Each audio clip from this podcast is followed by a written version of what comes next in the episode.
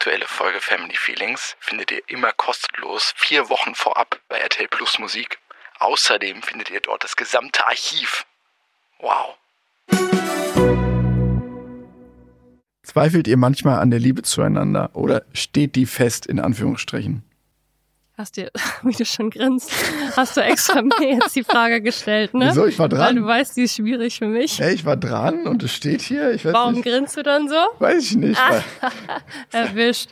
Du willst mich reinreiten. ich will dich nicht reinreiten. Ich finde es nur eine interessante Frage.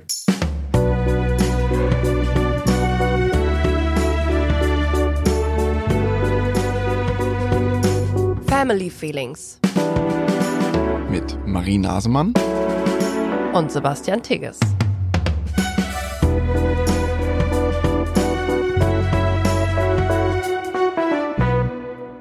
Hallöchen. Sollte ich gra- gerade einen Schluck Wasser nehmen? Ach so. Guten Tag. Okay, ich nehme auch noch einen Schluck Wasser. Mhm. Kann nicht schaden. Alles gut, wir starten aber schon. Schönen guten Tag. Zur 101. Podcast-Folge Family Feelings. Oh, wow. Ich habe neulich das ähm, Reel gesehen, wo wir uns verabschiedet haben in die längere Pause letztes Jahr. Und das waren irgendwas mit 60 Folgen. 63 oder so? Krass. Das wird Fast ein Jahr her, ne? Stimmt, das war im, das ist ein Jahr her. Das war im September letztes Jahr. Das kommt mir so viel länger hervor. Seitdem alles passiert ist, wow. Ja, wenn man drüber nachdenkt, aber also als ich das Reel gesehen habe, hat sich das nicht so lange her angefühlt. Echt? Aber jetzt, Ah. wo ich drüber nachdenke, was alles dazwischen lag, ja. Bisschen was, ne? Mhm. Wer hätte das gedacht? Und ich habe gerade äh, so eine Phase, ich habe gerade ganz viele alte Sachen angeguckt. Auch so von dir. Wo war das? Ah ja, da hast du dich verabschiedet von dem Jahr 2022 und hast gesagt, es war irgendwie das anstrengendste Jahr deines Lebens und äh, dass wir uns jetzt freuen auf ein ähm, Jahr 2023, in das Ruhe, Struktur, Gelassenheit und Ordnung einkehrt. Das können wir ja dann Ende des Jahres nochmal. Ähm, War nicht Struktur und Ordnung das Motto vom letzten Jahr? ich glaube, nein. Nee, von diesem Jahr. Aber wir haben auch schon viel Struktur Anfang des Jahres reingebracht. Wir haben auch sehr viel Struktur letztes Jahr schon reingebracht. Ja. Tja, das Resümee ziehen wir dann Ende des Jahres. Dafür ist noch, noch zu früh. Aber Es ist aber schon ruhiger und entspannter mit den Kindern als letztes Jahr. absolut. Also wow. Ich war jetzt am Wochenende, am Sonntag eher mit unserem Sohn am See, wir zu zweit. Und Auto gemietet, Kindersitz eingebaut, er rein. Und dann war irgendwie Klassikradio an. Und normalerweise hätte ich, glaube ich, immer Musik relativ schnell ausgemacht, weil das oft für unsere Kinder eher überreizend ist oder die schnell davon genervt sind. Aber es war einfach richtig schöne, tolle, klassische Orchestermusik. Und unser Sohn ist so ruhig geworden und hat einfach die Musik gehört. Und am Anfang dachte ich so, pennt er jetzt gleich ein? Aber hä, er hatte eigentlich gerade einen Mittagsschlaf. Kann eigentlich nicht sein. Und dann äh, habe ich irgendwann gecheckt, der ist gerade echt in so einem tiefen, entspannten, meditativen, fast hypnotischen Zustand und hört einfach sich so genau und krass diese Musik an. Weißt du, was das genau war? Das waren unterschiedliche Sachen. Ich habe auch ein bisschen was gesämt und ein bisschen was kannte ich auch. Irgendwie von Richard Strauss zu Rachmaninow und keine Ahnung. Ganz unterschiedliche, aber halt alles schön. Also die selektieren ja immer irgendwie gut. Grüße gehen raus an meine Freunde bei Klassikradio. Nein, Scherz, ich kenne niemanden bei Klassikradio, aber ich finde Klassikradio echt geil. Das ist eigentlich der einzige Radiosender, den ich höre. Das ist witzig, weil ich bin ziemlich sicher, dass du ein Auto von dem Carsharing-Service genommen hast, den ich gerade im Kopf habe. Den nehme ich auch immer. Und die letzten drei Male oder so, als ich ein Auto von uns in der Nähe gemietet habe, von diesem Carsharing-Unternehmen, war auch Klassikradio an. Ich glaube, es wohnt jemand bei uns, der sehr viel mit diesem Carsharing-Unternehmen fährt und immer Klassikradio fährt. Kann gut Äh, sein, aber ich kann auch alle verstehen, weil es ja auch zehnmal entspannter als alle anderen Radiosender, die einfach nur so stressig sind. Und man hat ja eh schon Stress im Straßenverkehr. Also es ist viel geiler. Viele. Ja, Gute Radiosender. ja, das stimmt. Aber es war auf jeden Fall richtig krass, dass unser Sohn diese Autofahrt, die 40 Minuten gedauert hat, einfach nur ruhig da saß und Musik gehört hat. Und hin und wieder haben wir mal kurz was gesagt oder wir haben mal so spaßeshalber so ein bisschen mitgesungen. Es waren dann auch so Opernlieder, also richtig mit Gesang. Aber die meiste Zeit, er war einfach nur happy und hat einfach nur diese Musik gehört. Und das gleiche haben wir auch auf dem Rückweg gemacht. Und es war so schön und so krass zu sehen. Also Autofahrten waren ja für uns lange Zeit einfach absoluter Stress. So, man musste die ganze Zeit irgendwie entertainen. Kaum stand man an der Ampel und das Auto hat sich nicht bewegt, fing hinten mindestens ein Kind an zu schreien. Man war einfach nur froh, wenn man irgendwie ankam, ohne irgendwie die krassesten Schreianfälle. Und es war einfach echt eine richtig schöne, entspannte Autofahrt. Bei der Rückfahrt ist dann noch so die Sonne untergegangen und dann die schönen Windräder und er hat einfach so die ganze Zeit aus dem Fenster geguckt. Ja, und war einfach beseelt von der Musik. Hast du gerade gesagt, die schönen Windräder? Ja, ich finde die schön. Das finde ich gut. Das ist so diese Gegenbewegung gegen diese ähm, andere Bewegung, die die Windräder nicht so schön findet. Ja, Find ich finde die schön. Ich weiß nicht, ich finde die faszinierend. Unser Sohn auch und ich kann das voll teilen. Äh, ich gucke mir die gerne an. Ich finde, es sieht irgendwie cool aus. Stehen jetzt auch nicht in unserem Garten. Wir Ja, haben auch keinen stimmt. Garten, aber Ja, ja, ich kann das schon verstehen. Wenn die so vor allen Dingen in Massen so dastehen, ne, wie das da wahrscheinlich ist, wo du lang gefahren bist, äh, irgendwie vor Berlin ist irgendwo so, so eine Fläche, wo echt viele stehen, hat das schon irgendwas, irgendwas Beeindruckendes. Und mit klassischer Musik natürlich dann noch dazu, Mhm. Ja. untermalend. Ja, das war echt cool. Das hat Ja. mir schon ziemlich deutlich gezeigt, dass es dieses Jahr schon, was die Kinder angeht, sehr viel entspannter zugeht als letztes Jahr. ja, und sich echt viele Dinge verändern und leichter werden. Und auch am See, da hatte eine Freundin von uns Geburtstag. Und da waren natürlich viele Kinder, aber auch viele Erwachsene da. Und dann habe ich mich auch mit den Erwachsenen unterhalten. Und unser Sohn kam dann zu mir und wollte halt mit mir irgendwie buddeln. Ich so, nee, ich, äh, ist es okay, ich unterhalte mich hier kurz. Ähm, ich bin dann gleich bei dir. Ja, und dann ist er einfach weg und hat einfach alleine für sich gespielt da irgendwie Steine gesammelt, in seinem Eimer gesammelt, gebuddelt. Und ich konnte halt mich so einfach super entspannt mit anderen Leuten unterhalten. Es war echt so, oh mein Gott, was ist passiert? Ich sag dir was, eine These. Seit dreieinhalb Jahren, so als unser Sohn, hören wir ja immer wieder von anderen Eltern, deren Kinder schon älter sind, ja, wartet mal ab bis, dann wird's besser. Das hat angefangen, da war unser Sohn eine Woche alt, da hat irgendjemand gesagt, ja, das war noch das Umgekehrte, da hat irgendjemand gesagt, wartet mal ab, bis der drei Wochen alt ist, dann geht's richtig ab. Ähm, aber es ging schon am Tag drauf ab. Aber von da an kamen immer so Sprüche wie, ja, warte mal ab, wenn der ein halbes Jahr alt ist. Drei Monate. Ja, warte mal ab, bis er ein Jahr alt ist. Dann, dann wird es richtig Wenn der erstmal läuft, wenn der erstmal spricht, wenn der erstmal in der Kita ist. Aber, und Props gehen raus, eventuell mit Vorbehalt an meine Schwester, die hat gesagt, nee, es bleibt richtig, richtig anstrengend, bis die Kinder vier sind. Und sie hat gesagt, wenn er vier ist und unsere Tochter Zweieinhalb. zweieinhalb, dann könnte es sein, dass sie dann schon zusammen spielen in Ruhe, ohne sich zu prügeln die ganze Zeit. Und ich glaube, dass vier für unseren Sohn wirklich ein Alter sein könnte, wo er so ein bisschen mehr Gleichgewicht bekommt. Ja, kriegt er jetzt schon, finde Genau. ich. Und jetzt ist er dreieinhalb. Ja. Habe ich dir das erzählt mit den Sanduhren eigentlich? Wir haben jetzt zu Hause so ähm, schöne Holzsanduhren mit so verschiedenen Zeitangaben. Ähm. Ja, 30, 10, Fünf Minuten. 5, 3, und, 1. Ja. Um, das war ein Tipp, ähm, wie wir es eben schaffen können, den Kindern so ein bisschen, ähm, ja, so ein bisschen so Grenzen quasi vorzugeben und die können sich halt diese Uhr angucken, sehen, wie der Sand runter, wie der Sand runterläuft und können einschätzen, so wie lange irgendwie so Sachen brauchen und wann man wieder Zeit für sie hat. Und ich war am Samstag so müde vormittags und K.O., dass ich ähm, gesagt habe, so, ich brauche jetzt eine halbe Stunde, ich muss einfach chillen auf dem Sofa. Ich habe so gemerkt, nee, nachmittags war das, ich habe so gemerkt, okay, ich bin völlig durch. Ähm, und bin hier gleich kurz davor, irgendwie die Kinder wieder krass anzubrüllen. Deshalb mache ich jetzt Timeout. Habe gesagt, Kinder, ich kann einfach nicht. Mama muss sich kurz hinlegen. Ich brauche eine Pause. Ich will mich ausruhen. Hier ist die Sanduhr. 30 Minuten spielt ihr jetzt was für euch. Und es gab kurz Protest. Und dann sind die gegangen und haben gespielt. Und haben sich an die Uhr gehalten. Und haben sich an die Uhr gehalten. Und ich bin halt, äh, ich glaube, ich habe nicht geschlafen, aber ich habe gedöst. Und es lief kein Fernseher.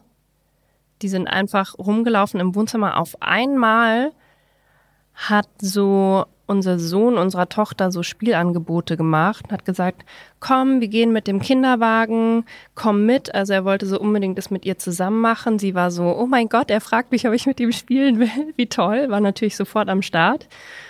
Und dann sind die da irgendwie mit ihrem Kinderwagen spazieren gelaufen und haben irgendwie im Kaufladen irgendwas eingekauft und wirklich ohne Streit gespielt, eine halbe Stunde. Geil. Ich konnte es echt nicht glauben, nur wegen dieser Sanduhr. Und dann ist unser Sohn immer halt zwischendurch wieder hin, hat geguckt, wie viel Zeit noch ist, hat natürlich mich schon auch mal gefragt, so ist noch äh, da Zeit so oder noch Sand. Und ja, dann war es halt auch klar, wenn die 30 Minuten vorbei sind, bin ich wieder voll am Start. Und es fand er auch, glaube ich, cool zu wissen, so wann ist Mama am Start und wann nicht, weil es ist ja auch für ihn frustrierend, wenn er eigentlich die ganze Zeit mit mir spielen will und es kommt die ganze Zeit ein, nein, ich kann jetzt gerade nicht, nein, ich muss jetzt kurz das machen, warte kurz. Er weiß ja nichts, also er weiß ja nicht, was Warte kurz heißt. Er weiß nicht, was heißt Spülmaschine ausräumen. Bei ihm äh, kommt einfach dauert an, ein nee, halber ich will Tag nicht mit dir oder, spielen. Ja. Kann jetzt nicht. Ja. Kann nicht. Ich kann nicht mit dir spielen. Ja. Das kommt an. Und so kann man ja sogar ein Ja zum Spiel sagen, sagen, ja, ich will gerne mit dir spielen. Ich ruhe mich jetzt 30 Minuten aus und dann habe ich richtig Lust mit dir zu spielen und auch wieder Energie und so. Das war voll mind blown. Ja, freue mich, dass es geklappt hat. Ja. So, wir haben hier ganz schön viele Fragen noch auf dem Zettel. Wie angekündigt, wollen wir natürlich noch mehr davon beantworten, weil so tolle Fragen aus der Community kamen. Und es kamen viele Fragen zum ADHS, zu meinem meiner ADHS-Störung, aber nicht unbedingt zu mir, sondern die Fragen bezogen sich eher auf dich. Wie geht man als Paar mit der Diagnose um? Wie ist es für dich, mit einer Frau verheiratet zu sein, die ADHS hat? Naja, und auf uns. Also, Ja, wie ordnen wir Dinge rückblickend ein? Vielleicht anders ähm, mit der neuen Erkenntnis dieser Diagnose. Mhm. Da kommen wir gleich zu. Ich würde einsteigen mit einer anderen Frage, ah, ja, okay. oder? Stimmt, hatten wir ja nicht so abgemacht. ADHS. Schon wieder vergessen. Ich hätte es mir aufschreiben sollen. Alles gut. Ja. Was war Ähm, die andere Frage?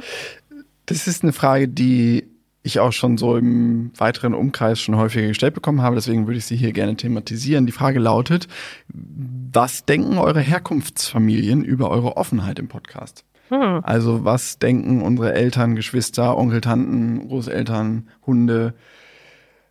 Wie finden die das, dass wir hier in unserem kleinen, hm, kleinen Podcast vom Mädchen hm, auch Themen ansprechen, die äh, potenziell deren Privatsphäre berühren? Ich kann das ganz knapp beantworten. Ich habe das, glaube ich, auch schon mal bei Insta beantwortet. Meine Eltern und auch der Großteil meiner Geschwister, zumindest der Teil, der auch Kinder hat, die hören den Podcast regelmäßig und freuen sich total über die Inhalte und wenn irgendwas Kritisches hier thematisiert wurde, also wir hatten ja auch schon eine Folge, die sich sehr explizit um einen Konflikt mit meinen Eltern gedreht hat, ähm, die haben wir aufgenommen und ich habe meinen Eltern die vorher zukommen lassen und gefragt, ob das in Ordnung ist für sie oder ob sie irgendwelche Sachen raushaben wollen oder ob sie sich überhaupt ganz unwohl fühlen, vielleicht sogar mit der gesamten Folge.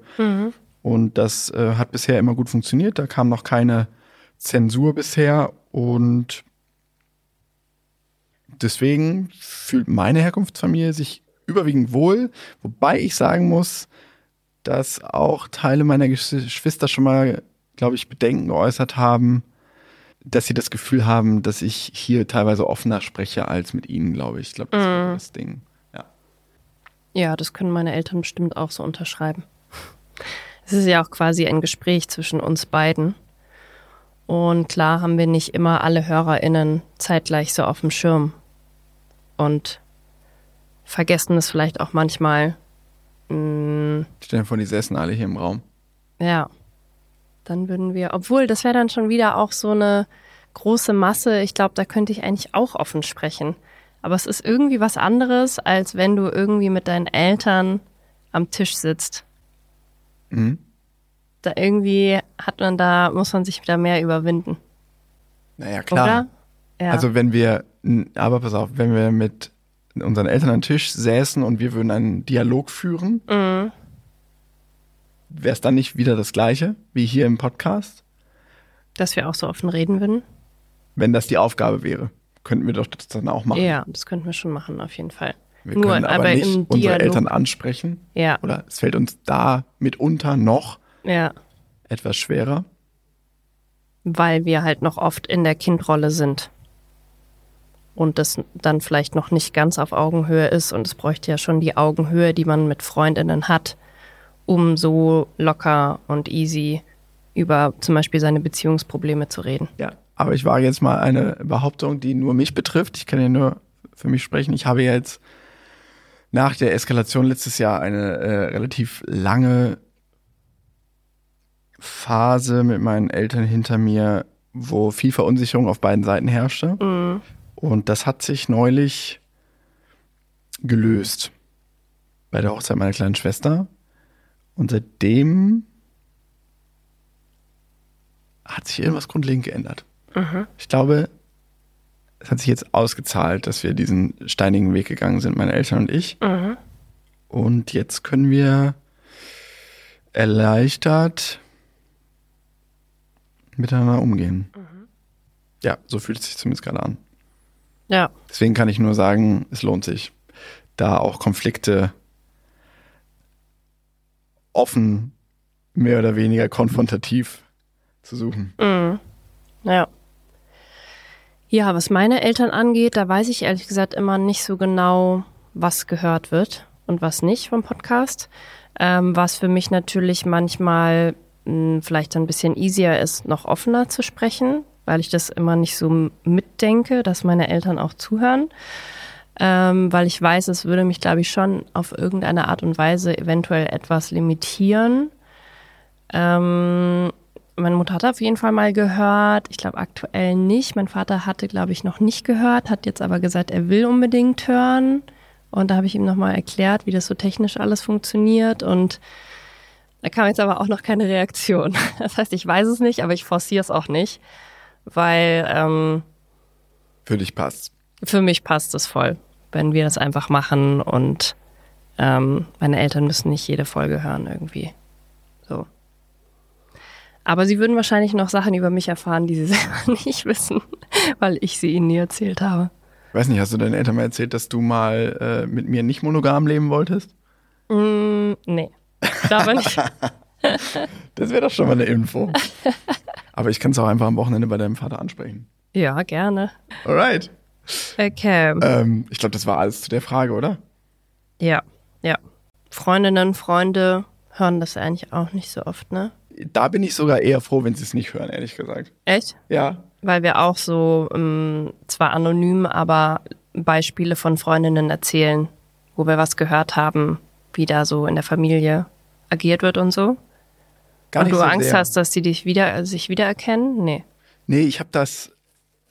Ich bin noch nicht fertig, das zu reflektieren, aber ich habe mich auch eine Zeit lang darüber aufgeregt, dass ich irgendwie nicht genug Feedback für meine Arbeit bei Instagram kriege und so. Nur zum Teil. Und ich glaube, mir ist es lieber, wenn meine wirklich engen FreundInnen gar nicht mit dem in Berührung kommen, was ich beruflich mache. Mhm. Weil am Ende, klar, wir reden hier super offen und intim und privat und so weiter und so fort. Podcast ist auch noch was anderes, aber bei Instagram, das, also das, was ich da bin, das bin ja nicht hundertprozentig ich. Mhm. Das ist ja auch zum Teil eine Persona, die in der Öffentlichkeit steht. Ähm, ich fake da jetzt nichts oder so, aber nicht jeder Satz, den ich da sage, der, den würde ich so privat auch eins zu eins sagen. es ist halt auch ein Beruf und ähm, ich glaube, für Freunde, insbesondere enge Freundinnen, ist es da manchmal schwer zu abstrahieren. Mhm. Und dann spreche ich lieber, und das ist wahrscheinlich der größte Aspekt, ich spreche halt lieber ähm, privat mit denen über die Dinge, die mich bewegen, als mhm. dass die bei Insta sehen, was mich bewegt und das durch die Linse der Öffentlichkeit sehen sollen. Mhm. Ja. Ja, ich habe so ein, zwei Freundinnen, die halt selber auch Instagram machen. Und die verfolgen natürlich schon sehr auch, was ich da mache. Und dann tauscht man sich halt auch mal darüber aus, was man vielleicht für neue Formatideen hat oder wie die so ankamen oder mit wem man zusammengearbeitet hat oder so. Das finde ich schon schön, dass es da so einen Austausch über die Arbeit gibt, aber den gibt es ja auch bei mir wirklich nur mit Leuten, die halt selber damit zu tun haben. Und Freundinnen, die beruflich was anderes machen, die sagen dann halt auch mal eher, ich habe gerade Instagram gelöscht, weil es mir nicht gut tut und äh, bin da jetzt mal drei Monate nicht oder so. Ähm, und kriegen das dann natürlich auch nicht mit, was ich mache. Und das ist ja auch irgendwie, ja, nicht wichtig für die Beziehung, wie du schon sagst. Ja. Voll. Apropos Instagram, es kamen auch viele Fragen zu, ähm, ob wir das bereuen, so beide zusammen beruflich in die Öffentlichkeit gegangen zu sein und ähm, wie wir das eigentlich mit der Privatsphäre unserer Kinder und der Arbeit balancieren. Ja, zwei Fragen, die für sich genommen schon viel Gesprächspotenzial bieten. Mhm. Ich würde mal anfangen bei den Kindern. Mhm wir, uns war es von Anfang an sehr wichtig, ich kann jetzt auch für dich sprechen, glaube ich, wenn, mhm. wenn ich sage, dass wir die innere Privatsphäre unserer Kinder versuchen, bestmöglich zu schützen. Wir stehen in der Öffentlichkeit mit Themen, die auch unsere Kinder betreffen. Mhm. Und wir versuchen das immer anhand, an, entlang dieser roten Linie zu tun, ab der es zu intim wird und zu individuell auf unsere Kinder bezogen. Also so, wir haben ja schon sehr viel über, Sohn, über unseren Sohn gesprochen und wie der so ist von seinem Gemüt. Aber das ist zum Beispiel auch etwas, was ganz viele andere Menschen betrifft und ähm, die so das Feedback sich dadurch abgeholt fühlen, verstanden fühlen und das besser einordnen können. Mhm. Es klingt so ein bisschen gekünstelt, aber irgendwo ist trotzdem eine rote Linie, ab derer wir unsere Kinder schützen wollen. Das mhm. beginnt beim Namen, sowas Banales, beim Namen, äh, in welchen äh, anderen Informationen, die zur Identität führen könnten. Wir zeigen die Gesichter nicht, nicht bei Instagram, nirgendwo anders. Wir versuchen sogar hier in dem privaten Umfeld, in dem wir uns bewegen, irgendwie darauf zu achten, dass ähm, wir jetzt nicht den Namen irgendwie über den Spielplatz rufen oder so. Mhm. So. Ja. Ja, manchen Leuten ist das ja schon quasi zu viel, was wir auch preisgeben mh, mm, an Dingen, die wir halt hier aus unserem Privatleben erzählen und über unsere Kinder. Ich verstehe auch voll den Punkt, dass man sagt, also es kommt oft die Frage so, was wird denn euer Sohn dazu sagen, wenn er die früheren Folgen hört? Und wir hatten auf jeden Fall Folgen, wo wir uns einfach richtig krass darüber abgefuckt haben, wie anstrengend es ist und wie viel er schreit und so. Und ich glaube, wir beide haben da aber schon auch so ein Vertrauen, dass er nachvollziehen wird, warum wir das getan haben und vielleicht auch unsere Argumente versteht und hoffentlich uns das dann auch verzeiht. Also, ich finde das ein bisschen gekünstelt, diese Frage, weil, also wenn wir jetzt mit unserem Sohn in zwei Jahren den Kontakt abbrechen würden mhm. und dann wird er in zehn Jahren diesen Podcast hören, dann wäre er bestimmt richtig sauer auf uns. Mhm. Aber unser Sohn wird ja, wenn alles gut läuft, mit uns gemeinsam groß mhm. und wir werden mit unserem Sohn so die Vorstellung immer offen über alles reden. Mhm. Wenn der irgendwann ein bisschen älter ist und ähm, reflektieren kann und das die Einsicht haben kann, werde ich schon mit meinem Sohn offen darüber sprechen, wie, ähm, wie anstrengend für mich die ersten Jahre waren. Mhm. Und das ist eine große Aufgabe, das so zu formulieren, dass er das nicht, ähm, dass ihn das nicht traumatisiert oder so, mhm. aber das habe ich fest vor. Ich mhm. ha habe vor und das noch viel detaillierter und aber natürlich auch liebevoller, als das in den äh, Podcast-Folgen, die dazu erschienen sind, äh, waren mit meinem Sohn darüber zu sprechen, wie herausfordernd die erste Zeit für mich war. Mhm. ich glaube, dass das äh, wichtig ist. Voll. Und auch, was wir halt probiert haben, um es zu ändern und zu gucken, dass es ihm besser geht und dass es uns wichtig war, ihn nicht irgendwie nur, wenn er geschrien hat, irgendwie wegzusperren, sondern ihn zu begleiten und was das aber für uns wiederum für eine krasse Herausforderung war und wie unsere eigenen Themen dadurch hochkamen, die wir dann auch erstmal mit Therapie bearbeiten mussten und Co. Und ja, das, also ich bin mir sicher, dass wir ihm auch sagen können, dass wir total dankbar dafür sind, dass er so ist, wie er ist und war, wie er war, ähm, weil wir sonst ganz viele Themen gar nicht bearbeitet hätten. Ja. Und er war da voll der Door-Opener, was ja auch irgendwie großartig ist. So. Ja, total. Und ich glaube, es ist schon ein Unterschied, wenn man seinem Kind mit 16 sagt, weiß nicht, kennt man ja alles, habe ich auch alles schon mal irgendwo vernommen oder selbst gehört, irgendwie ja, war irgendwie, war furchtbar, du hast immer so viel geschrien und mhm. so. Und klar, das bezieht man dann vielleicht so auf sich und denkt dann, what the fuck, und das Schuldgefühle und das mhm. sauer oder so. Aber wenn dann noch mehr kommt, mhm. Das ist meine feste Überzeugung, dann kann das das Verhältnis Eltern-Kind sogar vertiefen. Wenn man wirklich offen darüber spricht, wie über seine Verletzlichkeit, über seine Gefühle spricht, ja, es war nicht alles geil, als du kamst und es hat auch viel aufgerüttelt, aber es hat zu viel Positivem gefühlt. Mhm. Und das möchte ich dir jetzt, ich möchte dir quasi meine Reise erzählen, mhm. die ich mit dir gegangen bin, weil du kannst dich nicht dran erinnern, aber für mich ist es wichtig. Mhm. Und für unser Verhältnis ist es auch wichtig. Ich glaube schon, dass, dass das geht. Mhm. Auf eine gute Art und Weise. Und dann eben auch im Zweiergespräch, ne? Also was ich schon schwierig finde, ist, wenn Eltern im Beisein des Kindes ja. zum Beispiel anderen Eltern sagen, oh Gott, mhm. der war so ein Schreibaby, das war so schrecklich mit dem oder so. Ja. Und das einfach nur so stehen bleibt als, ähm, okay, das Baby war irgendwie schlecht so oder anstrengend. Ähm, das ist ja dann schon was, was, glaube ich, bei einem Kind auch sehr zu einem eigenen Glaubenssatz werden kann, Absolut. wenn man das schon in der Kindheit hört. Ich war irgendwie ein Schreibaby, ich war anstrengend, ich hatte immer Wutanfälle, äh, ich wurde immer als der Zappelphilipp oder was weiß ich was bezeichnet. Also da ja eher zu gucken, mm, ja, wann ähm, ich spreche nicht über ihn, sondern wenn dann mit ihm und halt erst in einem Alter, wo es irgendwie Sinn ist, äh, sinnvoll ist und das Kind es auch einordnen kann. Also ich glaube nicht, dass wir jetzt unserem Sohn mit acht Jahren schon sagen werden, du warst ein krasses Schreibaby oder so, ähm, sondern halt warten, bis er irgendwie dazu in der Lage ist, das einordnen zu können. Ja. Und zu verstehen, dass nichts an ihm falsch ist und dass wir ihn genauso geliebt haben wie seine Schwester und immer noch lieben und es okay ist, dass er all diese Gefühle hatte.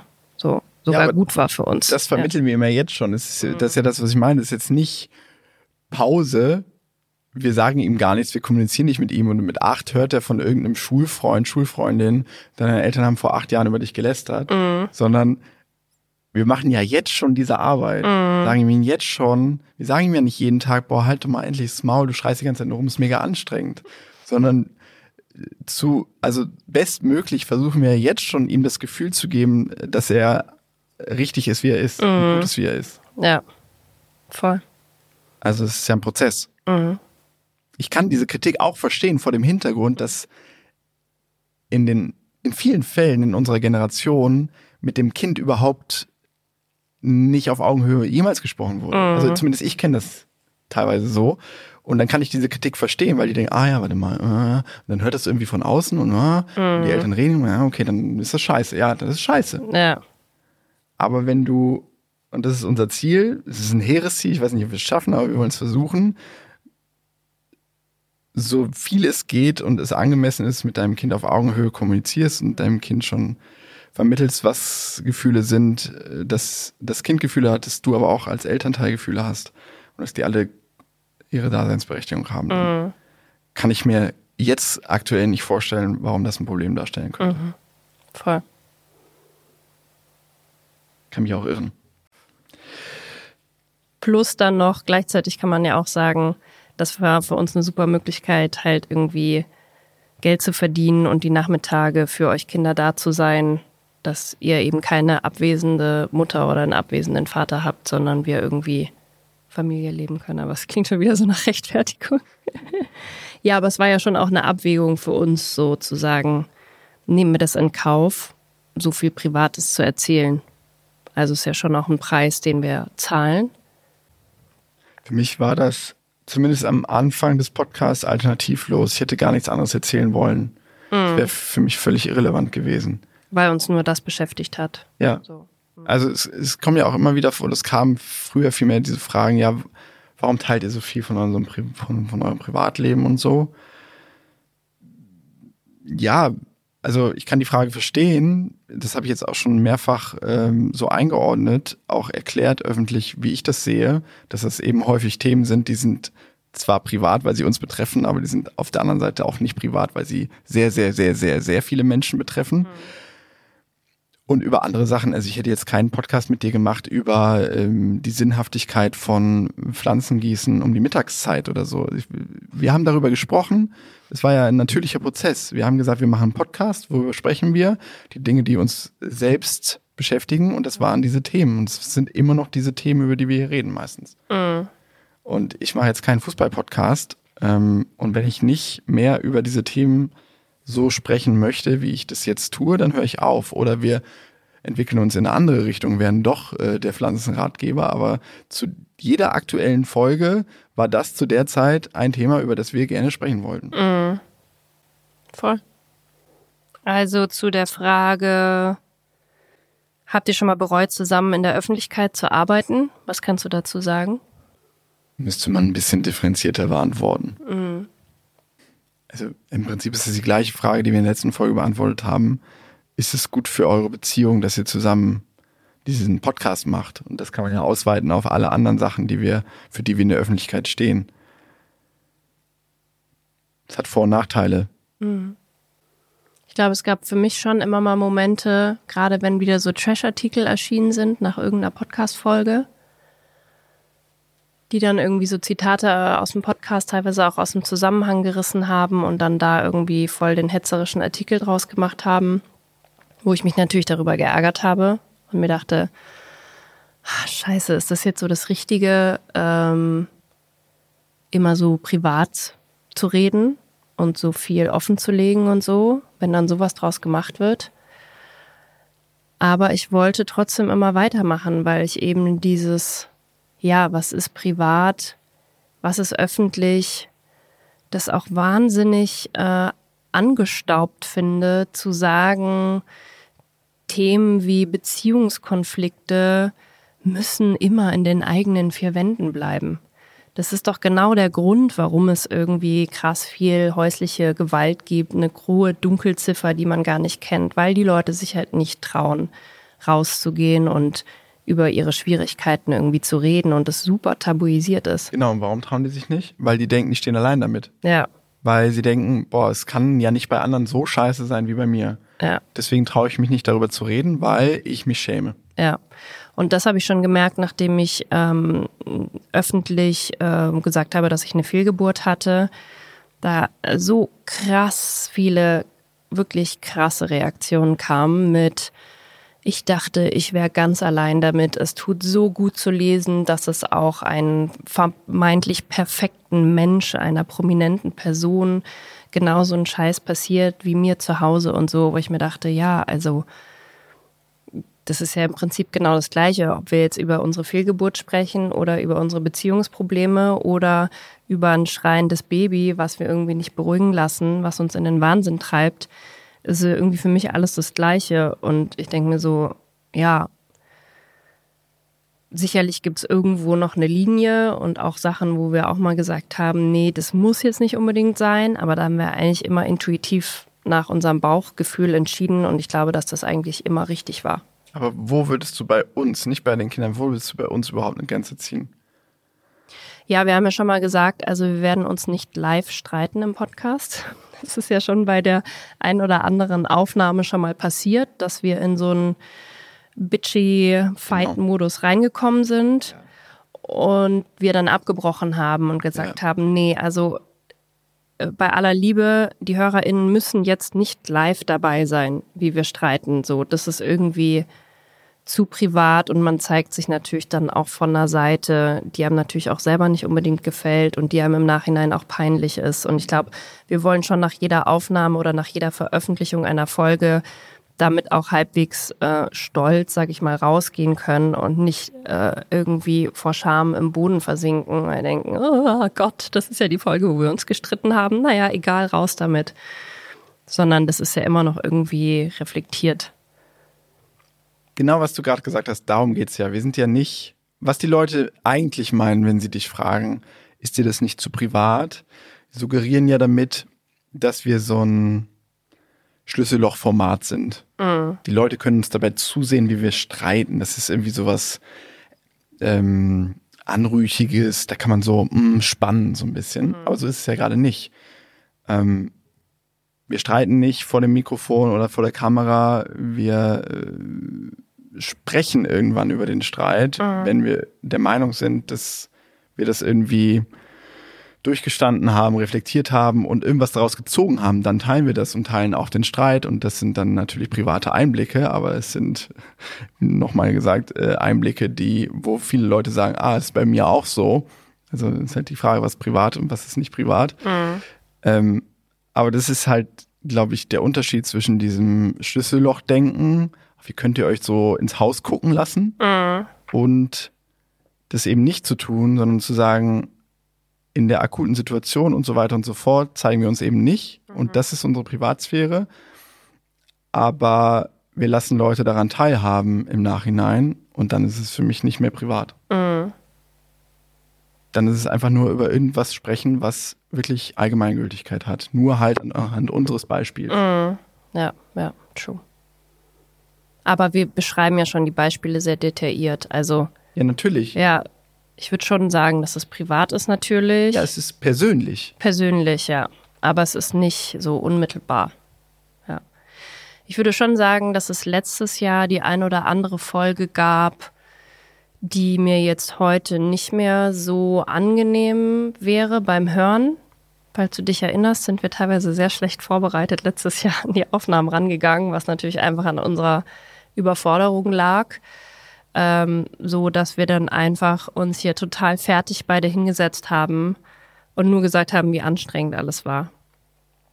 Und wenn ich das heute hören würde, würde ich mir schon denken, ja, okay, ich kann mich schon erinnern, aber es war jetzt auch nicht so richtig reflektiert, was wir mit so einer Folge irgendwie bewirken wollen, außer irgendwie unser Leid zu teilen. Und heute würde ich mir wahrscheinlich auch denken, ja, ein bisschen Luxusprobleme. Es sind so vielleicht so ein, zwei, drei Folgen, ich mir denke, da hätte ich jetzt vielleicht ein bisschen unangenehmes Gefühl, wenn ich die jetzt heute höre. Hast du ein Beispiel? Ja, als wir da irgendwie umgezogen sind und so Wasserschaden und dann gab es immer wieder eine Folge, wo wir gesagt haben, wir müssen einfach unser Leben mehr strukturieren, aber wir kriegen es nicht hin, die sich auch so ein bisschen wiederholt haben inhaltlich. Da hatten wir halt auch noch nicht so wirklich, da hatten wir gar keine Redaktion im Background und haben einfach halt sehr spontan uns hingesetzt. Und ich glaube schon gut, dass es bei Family Feelings immer so einen Plan gibt und wir wissen, worüber wir sprechen und so. Aber auch da, mm, der Podcast hat sich halt auch wie jedes andere Projekt irgendwie beruflich auch weiterentwickelt und oder auch wie sich Mode weiterentwickelt. Ich meine, wenn ich mir jetzt Fotos angucke, wie ich vor zehn Jahren auf dem roten Teppich rumgelaufen bin, will ich mir heute auch denken, huiuiui. Also so würde ich heute nicht mehr rumlaufen, aber so ist es halt und äh, das Netz vergisst, vergisst halt irgendwie auch nichts. Es bleibt halt alles irgendwie drin und da muss man auch dazu stehen. Es war halt zu der Zeit die Folge, die wir abliefern konnten. Ja, voll. Absolut. So what? Das ist ja auch, also noch ist es ja unser persönlicher Podcast. Ich sage ja nicht, dass es nicht persönlich ist, ich sage nur, dass es nicht ein Schlüsselloch-Podcast ist. Mhm. Insofern können wir auch nur das abliefern, was wir gerade dann können. Ja, voll. Und äh, bereust du manchmal deinen Schritt in die Öffentlichkeit? Ja, manchmal klar. Aber so what? Also wenn ich jetzt Schiffskapitän geworden wäre, dann würde ich das auch manchmal bereuen. Mhm. Das hat alles Vor- und Nachteile. Ja, voll. Ich glaube, für unsere Beziehung keine Ahnung, was jetzt besser gewesen wäre. Aber der Podcast war auf jeden Fall gut für unsere Beziehung.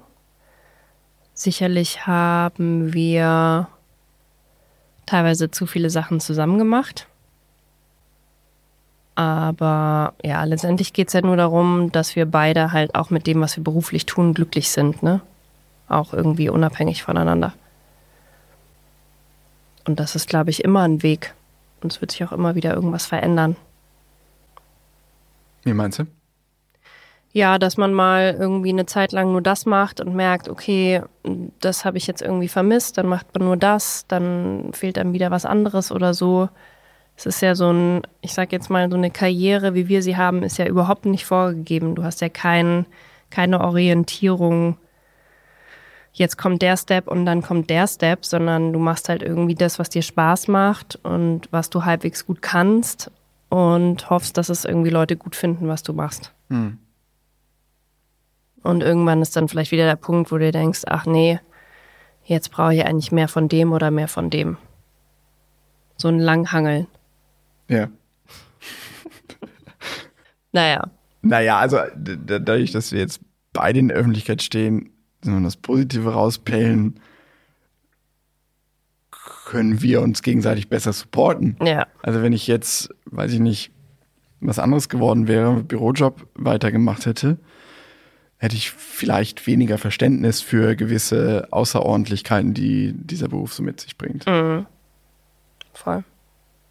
Wir können uns gegenseitig supporten, wenn wir mal schlechte Zeiten haben und so weiter und so fort. Uns mehr freuen für den anderen, Ja, wenn sich was ergibt und so. genau.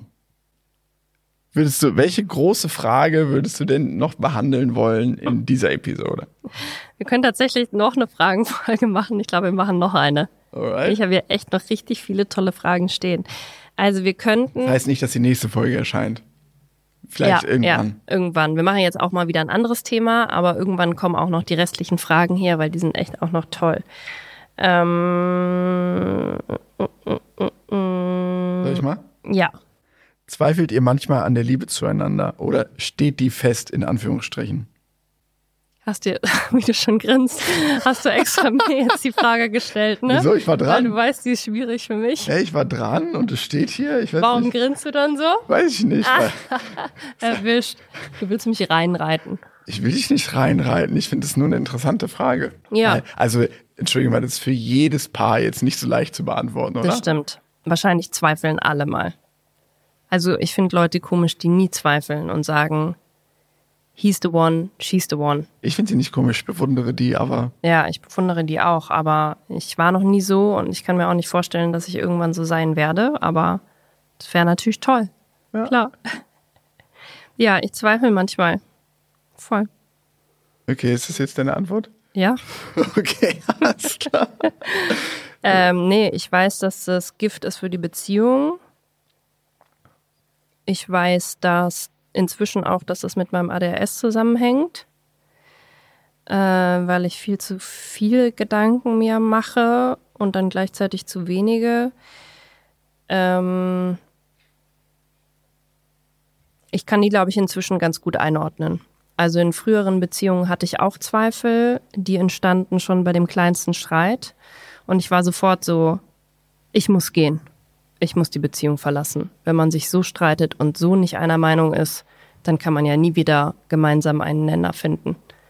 Also so war das oft bei mir und das habe ich dann schon irgendwann in Therapie gecheckt. Okay, das kommt halt irgendwie daher, dass es zu Hause keine Diskussion gab, nur hinter verschlossener Tür gestritten wurde und ähm, ja, ich gar nicht weiß, was Streiten überhaupt ist und äh, wie man das vielleicht auch, dass es okay ist, dass man mal nicht einer Meinung ist und dann auch wieder liebevoll zueinander finden kann.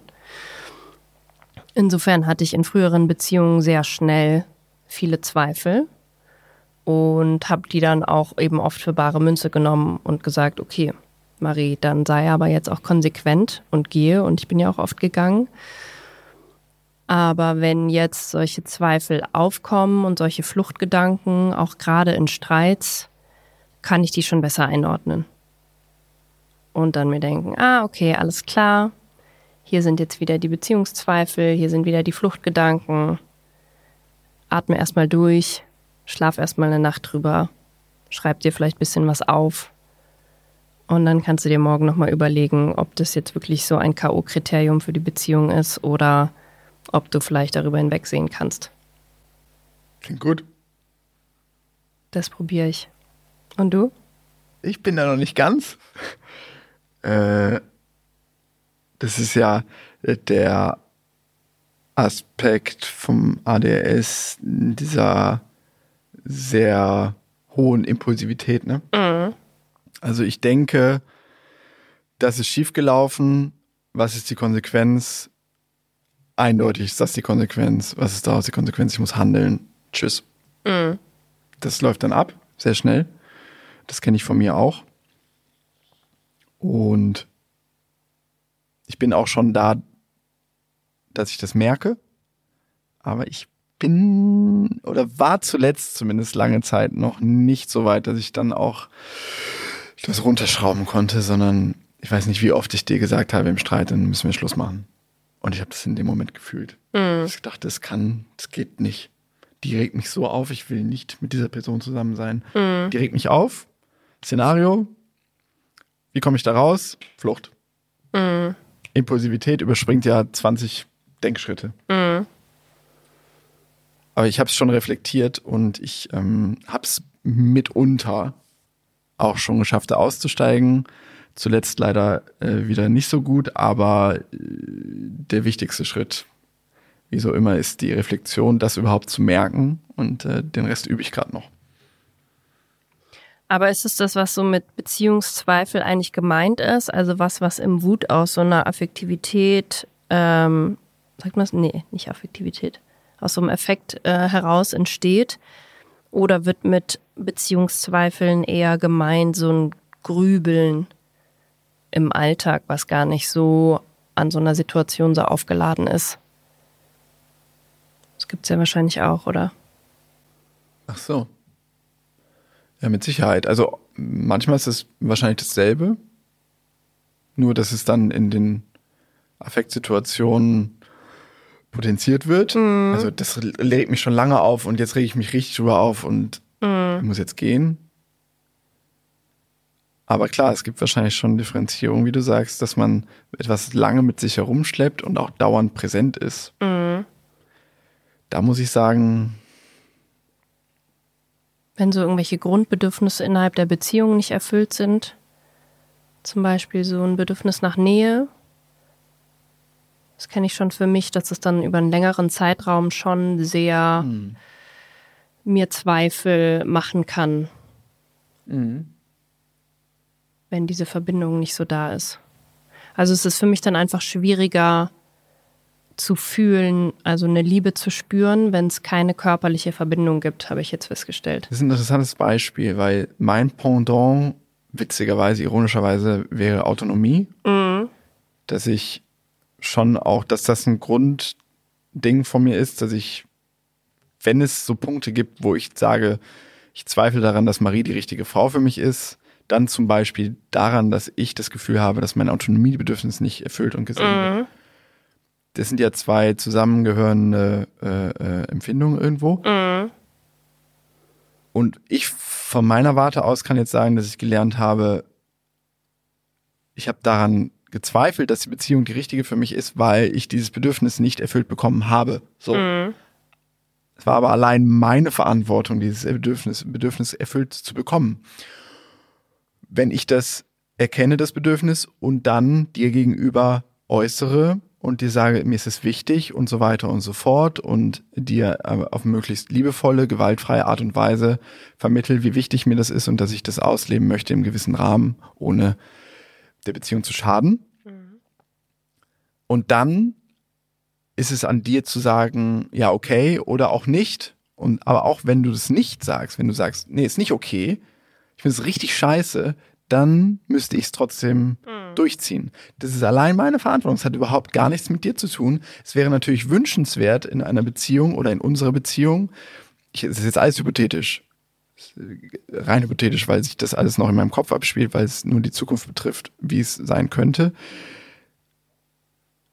es wäre natürlich wünschenswert, dass du sagst, hey, na klar, mach das doch, wenn es dein Bedürfnis ist. Aber das setzt ja schon voraus, dass ich das erkannt habe und richtig oder gut gewaltfrei kommuniziere.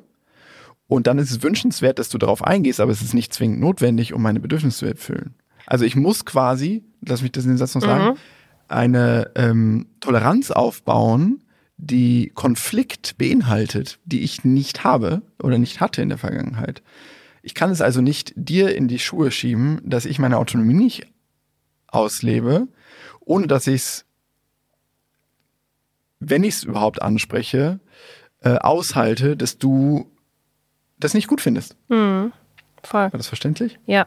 Und ich habe jetzt gelesen, dass es sogar so ist, dass ein Mensch, der lange keine Grenzen gesetzt hat, ähm, wie zum Beispiel du in, mit deiner Autonomie und dann eben eine Grenze setzt, dass es zwangsläufig so ist, auch wenn der Partner oder die Partnerin oder in dem Fall ich immer sage, setz deine Bedürfnisse durch, aber wenn es dann auf einmal kommt, ist erstmal so Irritation da so. Klar. Weil es ist halt was anderes, es ist was Neues, das kennt man nicht und alles, was man nicht kennt, ist man erstmal so vorsichtig und ein bisschen skeptisch. Und ähm, das weiß ich auch, dass wir darüber gestritten hatten. Du meintest so, du willst, dass ich da einfach mal so euphorisch bin und mich so freue, so toll, dass du alleine zum Festival fahren willst. Viel Spaß, kein Problem für mich Genau. und so. Warum sage ich das? Weil ich mich endlich mal getraut habe, etwas auszusprechen. Ja. Das ist natürlich so dann, äh, es, es, ich kotze es quasi aus, Ja. weil ich das nicht kann. Ja, Und dann bin ich so stolz und dann kommt eine negative Reaktion und dann bin ich einfach nur noch sauer. ja, ist ja beides vollkommen nachvollziehbar, dass du überrascht bist und nicht sofort himmelhoch jauchzend schreist. Endlich kann Sebastian sein Bedürfnis äußern. ja. Ne? Ja, oder es kam halt so durchgeboxt. Also eben genau und nicht so, ah, mir ist das echt ein Bedürfnis, ähm, ich liebe dich und ich will auch mit dir zusammen zum Festival fahren, aber ich habe auch mal Lust, nur mit den Jungs zu fahren, sondern es war so, also, ich fahre diesen Sommer zum Festival. Ist mir egal, was du machst. Willst du mitkommen?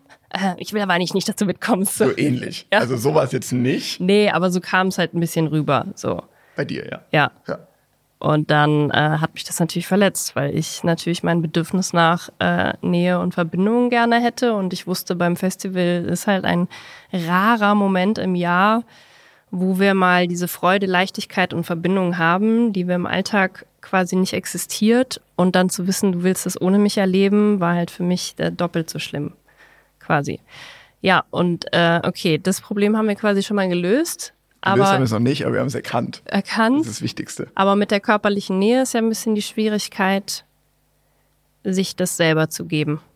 Äh, ja, darum geht's aber auch nicht. Darum geht's nicht. Ich sehe den Unterschied zu meinem Autonomiebedürfnis, aber auch da ist es ja ein gewisser, äh, ein gewisses Kooperationsverhältnis. Ich kann mir die natürlich einfach nehmen und gehen. So, aber das ist ja auch nicht das Ziel. Das Ziel ist ja, dass die Beziehung ähm, im besten Fall nicht darunter leidet, sondern sogar gewinnt bei deinem Näheverhältnis ist es ja so, und das ist ja ganz witzig, dass du es ansprichst, weil das haben wir ja neulich in der Paartherapie quasi, also ich habe mich so gefühlt, als hätten wir es gelöst. Weil vorher war es so, wie eigentlich spiegelbildlich zu meinem Bedürfnis nach Autonomie, du hast es immer so ein bisschen geäußert, aber dann kam es bei mir nicht gewaltfrei an. So eher so, es kam bei mir, das natürlich liegt auch wiederum bei mir, aber es sind immer 50 Prozent mindestens irgendwie. Bei mir kam es so an, so, ich bin nicht genug, ich bin wieder nicht genug, ich gebe nicht genug Nähe und so weiter und so fort. Und neulich hatten wir eine Paartherapie-Session, da haben wir das irgendwie aufgelöst. War denn das nochmal? Ich krieg das nicht mehr hin. Auf jeden Fall hatte ich danach, ich zumindest, ich kann nur von mir sprechen, dieses Gefühl, ich bin so befreit. Ich kann dir auch Nähe geben.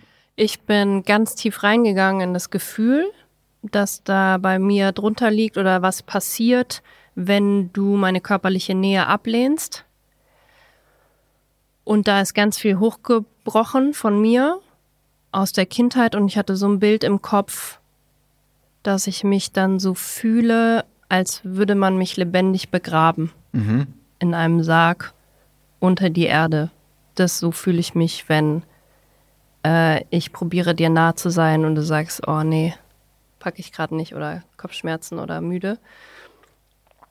Und ähm, dadurch, dass du, glaube ich, diese Emotionen, mh, die da bei mir dahinter stehen, so klar gesehen hast, ähm, ja, konntest du sehen, es liegt quasi nicht, also ich, es ist, es geht nicht um den Vorwurf, du bist irgendwie zu wenig, sondern ja, so fühlt sich das halt für mich an, abgelehnt zu werden. Ja. Und damit konntest du das Problem halt eher von dir loslösen, oder? Von deinem Genau. Selbstwert irgendwie. Das hat es mir aber ja auch ermöglicht, dir zu sagen, wie ich mich fühle. Warum es mir vielleicht mitunter schwerfällt, dir Nähe zu geben. Mhm. Das liegt ja nicht daran, dass ich keine Nähe will zu anderen Menschen. Das dachte ich halt, das dachte ich ja. Ich dachte, ich brauche das nicht. Aber ich brauche das ja auch. Aber habe mich das nicht getraut. Habe mich nicht rausgetraut aus meiner Hülle, weil ich dachte, ich muss hier irgendwie den harten Macker markieren. Mhm. Obwohl du mir ja gesagt hast, in dem Aspekt zumindest, was Nähe angeht, das musst du nicht. Aber das war einfach mein Selbstbild. Mhm. Und dadurch, dass du dich so geöffnet hast, konnte ich mich dann irgendwie auch so öffnen. Das war, das ist das Konzept dieser Paartherapie. Und das hat irgendwie zu einem Moment gefühlt, wo ich so dachte, ah, warte mal. Ich will das eigentlich auch. Mhm. Und zumindest in den Wochen danach hat das für mich zumindest was verändert. Ja. Ich habe ja dann nochmal, nachdem ich quasi in den Schmerz gegangen bin, einfach nochmal formuliert an dich, dass ich dir einfach gerne nah bin und es wahnsinnig schön finde, mit dir Sex zu haben oder irgendwie so. Weißt du noch? Ja. Und das war ja eben was anderes als, okay, ich probier's bei dir, du lehnst mich ab und ich gehe dann irgendwie so zickig ins Bad und spreche für den Rest des Abends nicht mehr mit dir. Ja. Ähm, da kommt bei dir natürlich was anderes an, als wenn ich sage, oh schade, ich wäre dir so gerne nah, weil ich dich so sehr liebe. Dann wärst du ja wahrscheinlich drauf eingegangen auch, weil du dir dann auch gesagt hättest, komm her, ich liebe dich auch. So, vielleicht kann ich, habe ich, will ich gerade keinen Sex haben, aber wir können kuscheln oder ich kann dich massieren oder was weiß ich was. Ja. Ein bisschen eine Rolle spielt ja dann auch dieses, dieses Weg von diesem, also das Personalisierte, ne? indem du sagst, ich sehne mich nach dir, nach deiner Nähe Mhm. und nicht, ich will einfach berührt werden und du bist jetzt halt mein Partner, Mhm. sondern Und wenn du es nicht bringst, dann müssen wir die Beziehung öffnen. ja, das ist ja so schon passiert, das Gespräch und Ja. das ist ja was ganz was anderes. Da stößt, stößt man vielleicht eher auf Widerstand. Mhm. Klar. Ja. Ähm, So, ich würde sagen, wir machen hier mal Schluss an dieser Stelle und sparen uns die anderen richtig tollen Fragen ja, für eine andere Folge auf. okay. Ja? Ja, Der Zettel, der, der darf hier noch eine Weile liegen bei uns im Studio, Hätte bis ich der nicht gedacht. abgearbeitet ist. Voll. Tolle Fragen. Danke für euch. Ihr seid jetzt unsere Redaktion. Richtig gut. oh nein. Also, Frag, wir lieben dich. Frag, wir brauchen dich. Alright. Dann äh, kann es sein, dass wir eigentlich immer mit Alright aufhören. Alright. Alright. Alright. Alright.